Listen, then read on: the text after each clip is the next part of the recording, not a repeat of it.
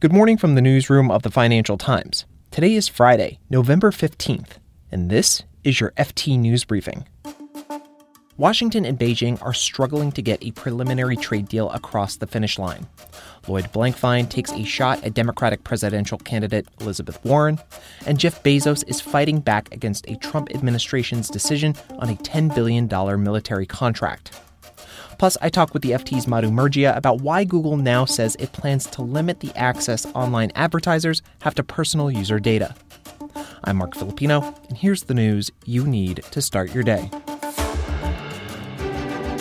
Over the past year, the progress on a US China trade deal hasn't been much of a straight march ahead. It's been more like one step forward, two steps back. And now Washington and Beijing appear to be struggling as they try to close a Phase 1 deal. The FT's World Trade editor, James Politi, has more.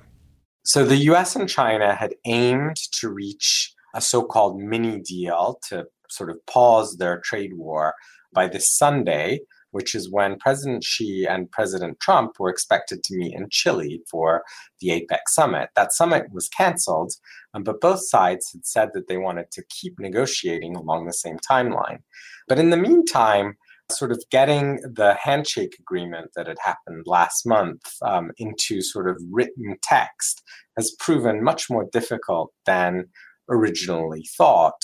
And there seems to be some disagreements between the US and China over issues ranging from the nature of Chinese concessions on intellectual property to their exact commitments on agricultural purchases to what kind of language uh, there will be on forced transfer of technology.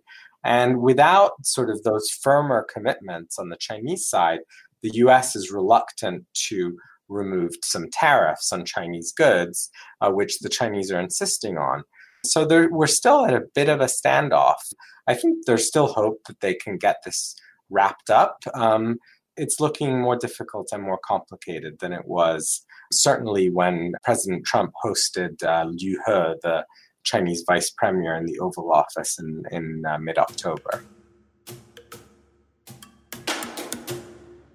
It is time for a wealth tax in America. That's U.S. Democratic presidential candidate Elizabeth Warren in a campaign video released on Wednesday. If you haven't seen it, it's a minute long, and in it, Ms. Warren calls out big name billionaires who are arguing against her proposal to tax 2% on assets above $50 million and 1% on assets above a billion dollars. Here's Omega Advisors founder Leon Cooperman. The vilification of billionaires makes no sense to me. It's bull. And TD Ameritrade founder Joe Ricketts. She would ruin what we have. And former Goldman Sachs chief executive Lloyd Blankfein. She probably thinks more of cataclysmic change to the economic system as opposed to tinkering. On Thursday, Mr. Blankfein said he was surprised by his cameo in the video, and he took a direct shot at Ms. Warren, tweeting, quote, vilification of people as a member of a group may be good for her campaign, not the country. Maybe tribalism is just in her DNA, end quote. This appeared to be a nod to the controversy over a claim Ms. Warren made last year she released a DNA test showing she was a distant descendant of Native Americans. She apologized later at a Native American forum. Ms. Warren has gotten under Wall Street's skin recently, including JP Morgan Chase chief executive Jamie Dimon and Blackstone chief executive Stephen Schwarzman. When news came out that billionaire Michael Bloomberg was preparing to enter the race, the Warren campaign said it showed that the wealthy were, quote, scared.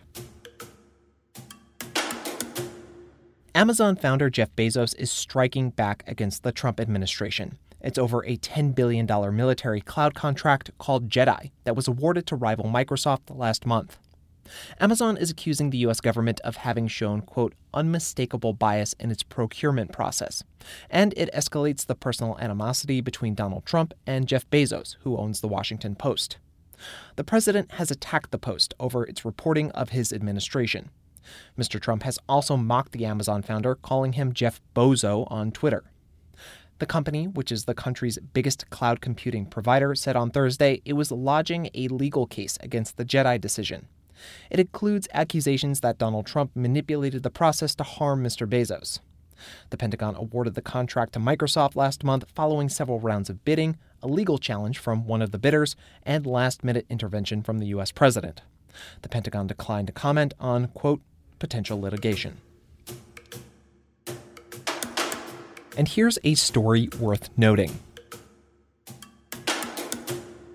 Earlier in the week, the FT published an investigation about health data privacy. Our reporting revealed that some of the UK's most popular health websites are sharing sensitive data with ad targeting giants. Then yesterday, one of the ad tech giants, Google, made an announcement. Starting in February, it will stop advertisers from viewing information that breaks down the content of an app or web page, and not just for health sites. I talked with Madhu Murgia, who reported this story. So, those who've been really involved with this uh, online advertising area feel that it is it is a you know small but significant step towards trying to reduce the amount of what could be personal data that is really flowing through the system. The reason they've made this announcement is that it feels significant and it's global and it's coming at a time when they are being investigated at the same time, we know that there are many, many other sources for this type of data. For example, in our own investigation, we found that a lot of the sensitive data that was being passed through to third parties was also showing up in the URLs. And these are still going to be shared. And also, if you know, for example, the name of the app, like if it's a Bible app, for example, then it's pretty obvious what the app is about. So there are definitely ways around it. And, you know, these companies are still dropping cookies and tracking people around the internet so they, they can get this information without only depending on Google. So, Madhu, how do advertisers feel about this whole thing? Yeah, so there's been different reactions from advertisers.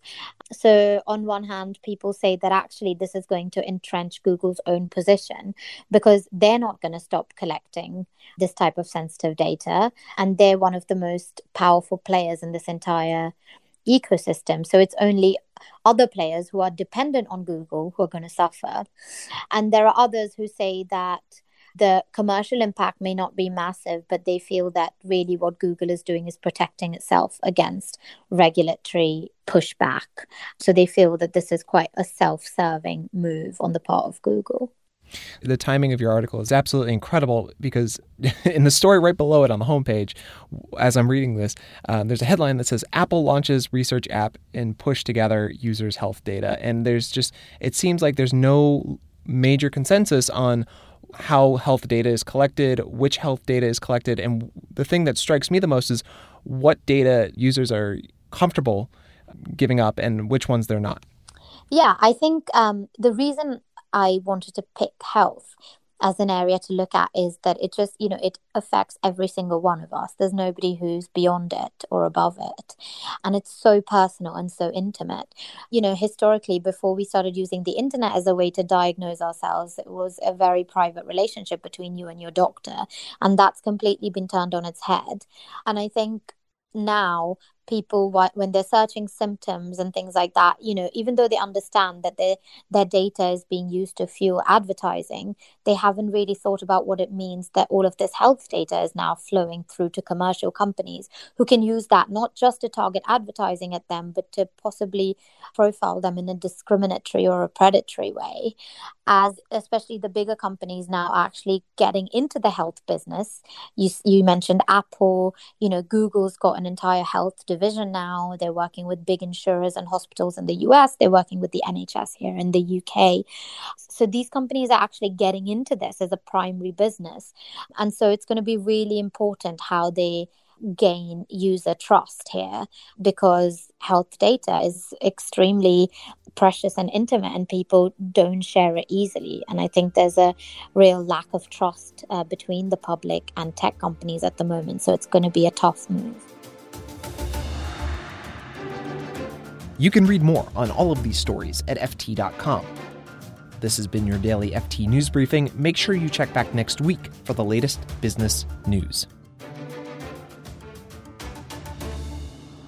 The FT News Briefing is produced by Amy Keene and me, Marc Filippino. Our editor is Amelia Mahasik. We had help from Gavin Kallmann and Michael Bruning.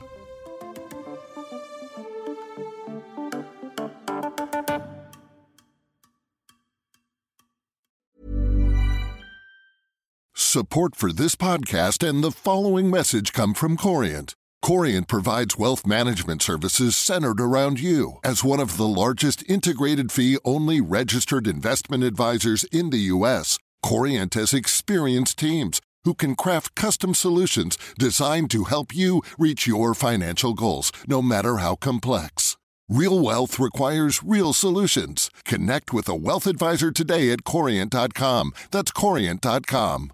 Hi, this is Matt and Sean from Two Black Guys with Good Credit. If you own or operate a business, whether it's a local operation or a global corporation,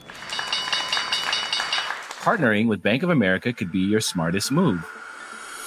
By teaming with Bank of America, you'll enjoy exclusive digital tools, award winning insights, and business solutions so powerful you'll make every move matter. Position your business to capitalize on opportunity in a moment's notice. Visit bankofamerica.com slash banking for business to learn more. What would you like the power to do? Bank of America, N.A., copyright 2024.